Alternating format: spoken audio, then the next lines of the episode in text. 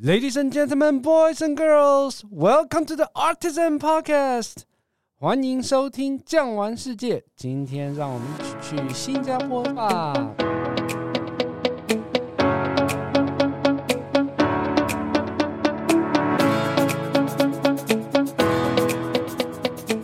首先呢，还是要帮大家介绍一下今天的来宾。我们再次欢迎去世界超过八十国以上的旅游达人，也是专业领队的 Joyce。Hello，大家好，又是我，我是 Joyce 乔伊斯，要来跟大家聊聊新加坡。其实讲到新加坡的话呢，Joyce 有没有基本的资讯呢？可以分享一下？新加坡基本上来讲，大家都知道它非常小，但你知道它有多小吗？诶，多小？大概的话就是两个半台北市，也就是七百二十平方公里，但是它的人口比例却是非常非常密集，将近有这个五百多万的人口挤在这土地之上，所以它的城市发展跟人口的这个密稠度都是大概世界一等一的概念。那新加坡的土地面积虽然很小，可是我感觉它的交通并不会拥挤。第一个当然是它的这个公共交通的设施非常的完善，它整个系统已经建立的非常好，包括了地铁、公车可以帮助疏散。那再来就是他们的政府呢会去控制车子的数量，再来他们就会实施这个所谓的高承载。包含司机呢，一定要有三个人，你才能在某一些区域通行。基本上来讲呢，它就是把商业区最拥挤的区域都划定为交通控制区。所以呢，在这个交通控制区的边界上设置车辆的入口处。那你车辆在这个交通高峰期进入这个控制区呢，就必须规定要在。乘客三个人以上，所以相对之下，他在交通高峰期的时候，这个塞车堵车的状况就会减少非常的多了。那我们刚刚提到说，台北市人口就是有将近六百万人，那它的居民分布都是当地人吗？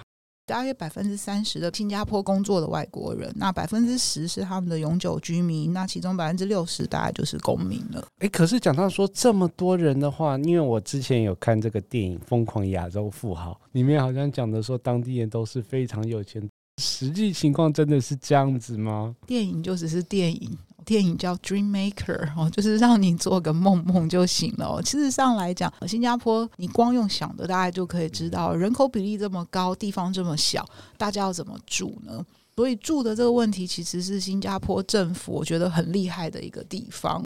这边的话，我们先切一下新加坡的历史。大家知道，新加坡以前是跟马来西亚合并在一起哦，他们有一个所谓的这个马来联邦。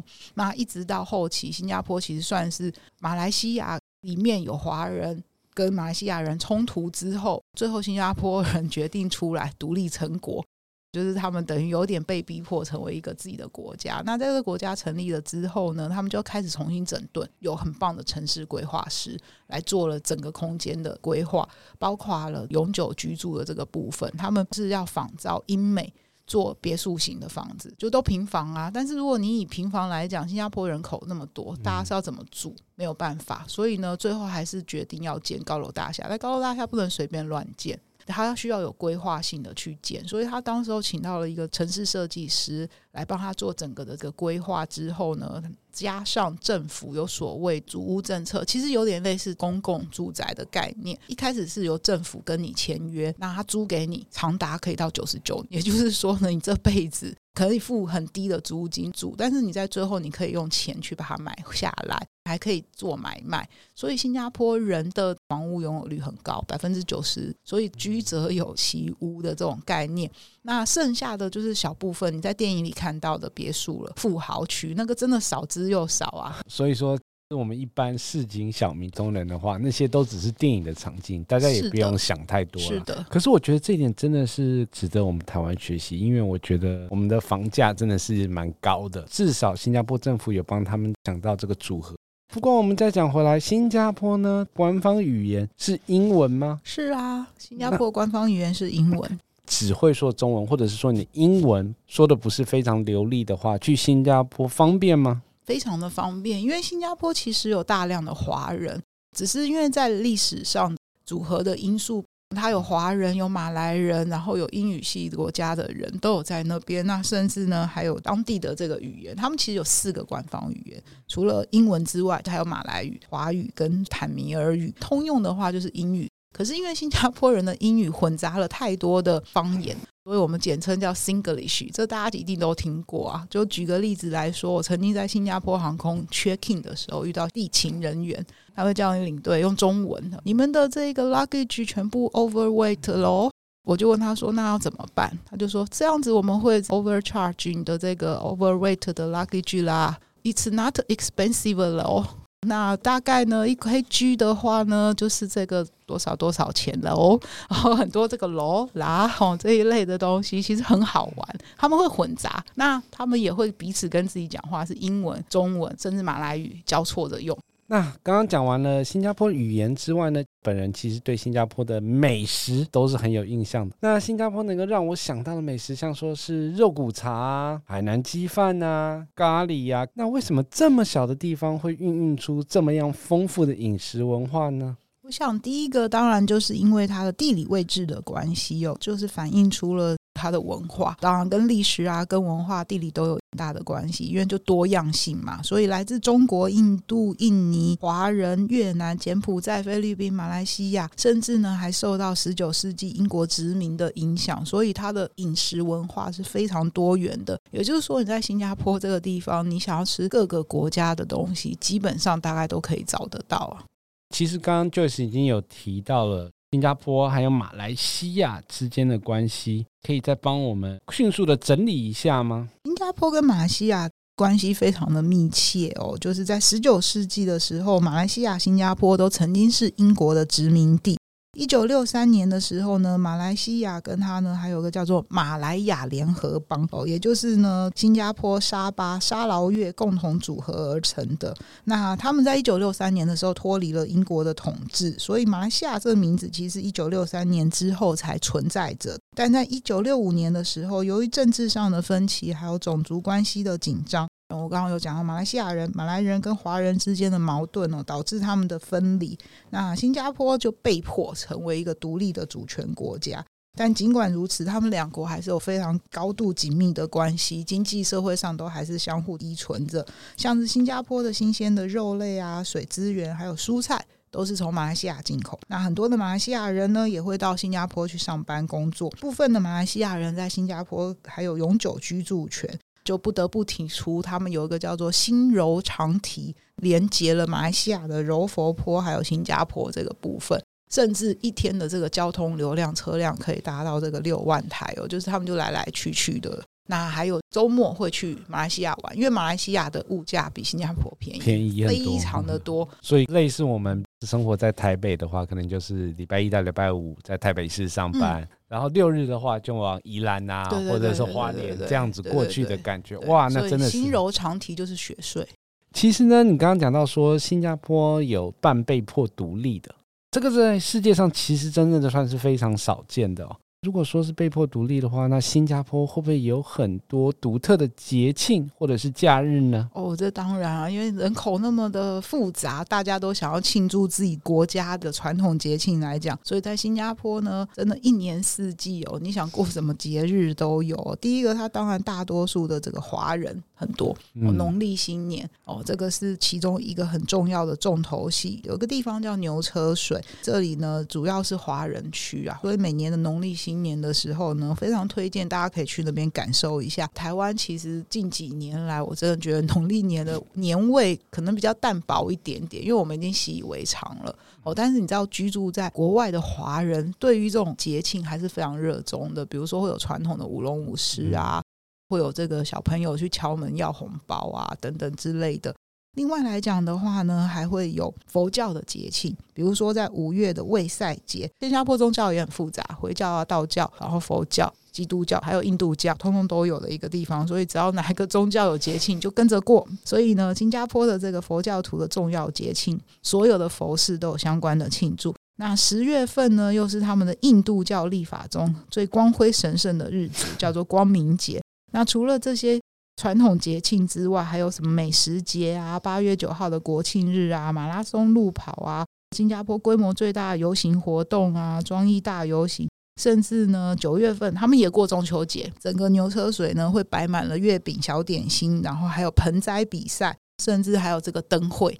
哦，非常非常的热闹哦。另外呢，国际年度城市就是 F1 以及方程式大赛，整个市中心在这三天就会围起来，化为激烈赛事的场地，吸引各地的一流车手和赛车爱好者蜂拥而至。那十月份继续过下去，有没有印度的 踏火节哦？到了年底之后，Christmas 一月一号的新年。刚刚有提到一件事，就是说我们九月如果说在中秋节的话，在台湾其实是烤肉。那新加坡 它特别的庆祝方式是什么？他们的话是提灯笼，等于我们元宵节的活动吧，动对不对？哦、就是我们元宵节提灯笼，他们会在九月的时候呢有灯会、花灯啊、提灯笼啊，真的是蛮特别的。可是我知道呢，不管是有没有去过新加坡的人呢，对新加坡有一件事都一定有印象，就是不能够吃口香糖这件事情。那现在还是一样吗？是的，还是一样，到现在还是一样，不能吃口香糖，也不能卖口香糖。所以要去新加坡玩的朋友，千万不要带口香糖进去新加坡。哦，新加坡是以干净闻名的，所以对于乱丢垃圾这件事情是有非常明确的处罚。那很有趣的地方，除了在坐地铁的时候跟台湾一样不可以吃东西、不可以吸烟之外，还会禁止带榴莲的标示哦。味道太重了，不让你带到个密闭的空间上面。那另外还有。公共厕所也规定你一定要冲水，不冲水会罚钱。但我不知道这要怎么罚啦。我觉得应该是味道，哦，所以我觉得这倒是挺奇妙的一个规定啦。但是也相对之下，大家对新加坡的印象就是干净。好，那我们前面讲了这么多呢，我还是想要问问 Joyce 哦，如果第一次考虑去新加坡的话呢，那有什么地方是不能错过的呢？嗯，我可以推荐一个非常特别，目前也是非常热门的地方哦，就是滨海湾花园，是新加坡政府填海造地而成的一个观光建设。这里有两个非常著名的植物温室，分别叫做花琼和雾林。花琼温室呢，营造的是地中海亚热带的感觉；那雾林温室则是打造成亚马逊丛林的概念。那这边还有超级树。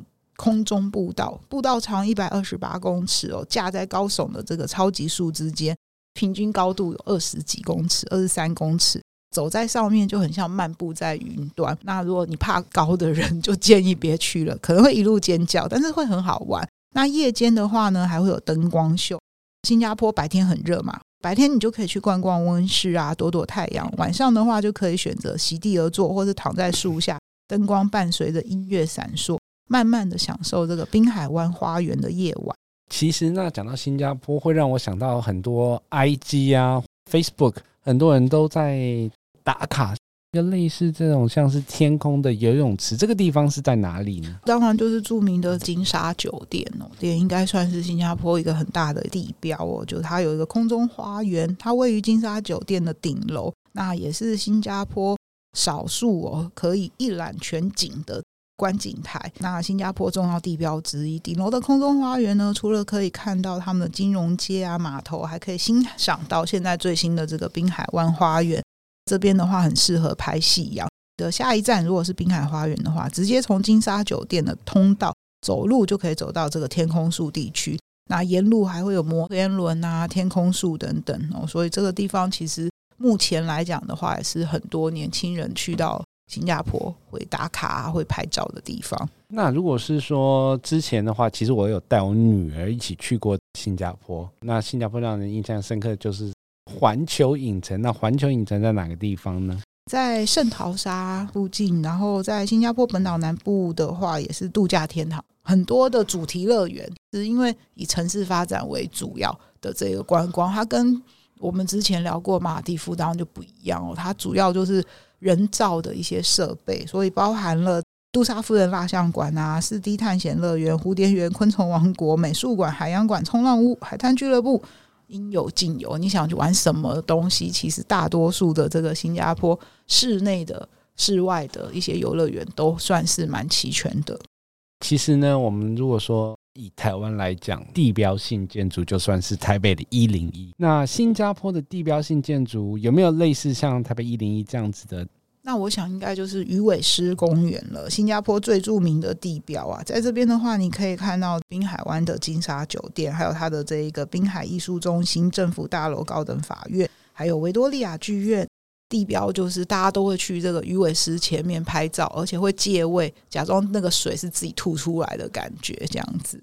那新加坡呢，在亚洲国家里啊，其实是最早要喊出正常生活的国家了。那如果说我们现在真的有考虑去新加坡旅游，我们有需要知道的吗？呃，基本上新加坡今年四月一号开始，你只要完整接种了两剂疫苗，抵达后免检疫、免隔离就可以去玩了。哦，所以其实没有什么限制啊。我想现在基本上世界大多数所有的国家都已经没有这么高的限制，甚至呢，你的疫苗啊、卡啊都不会被检查。钱准备多一点倒是真的。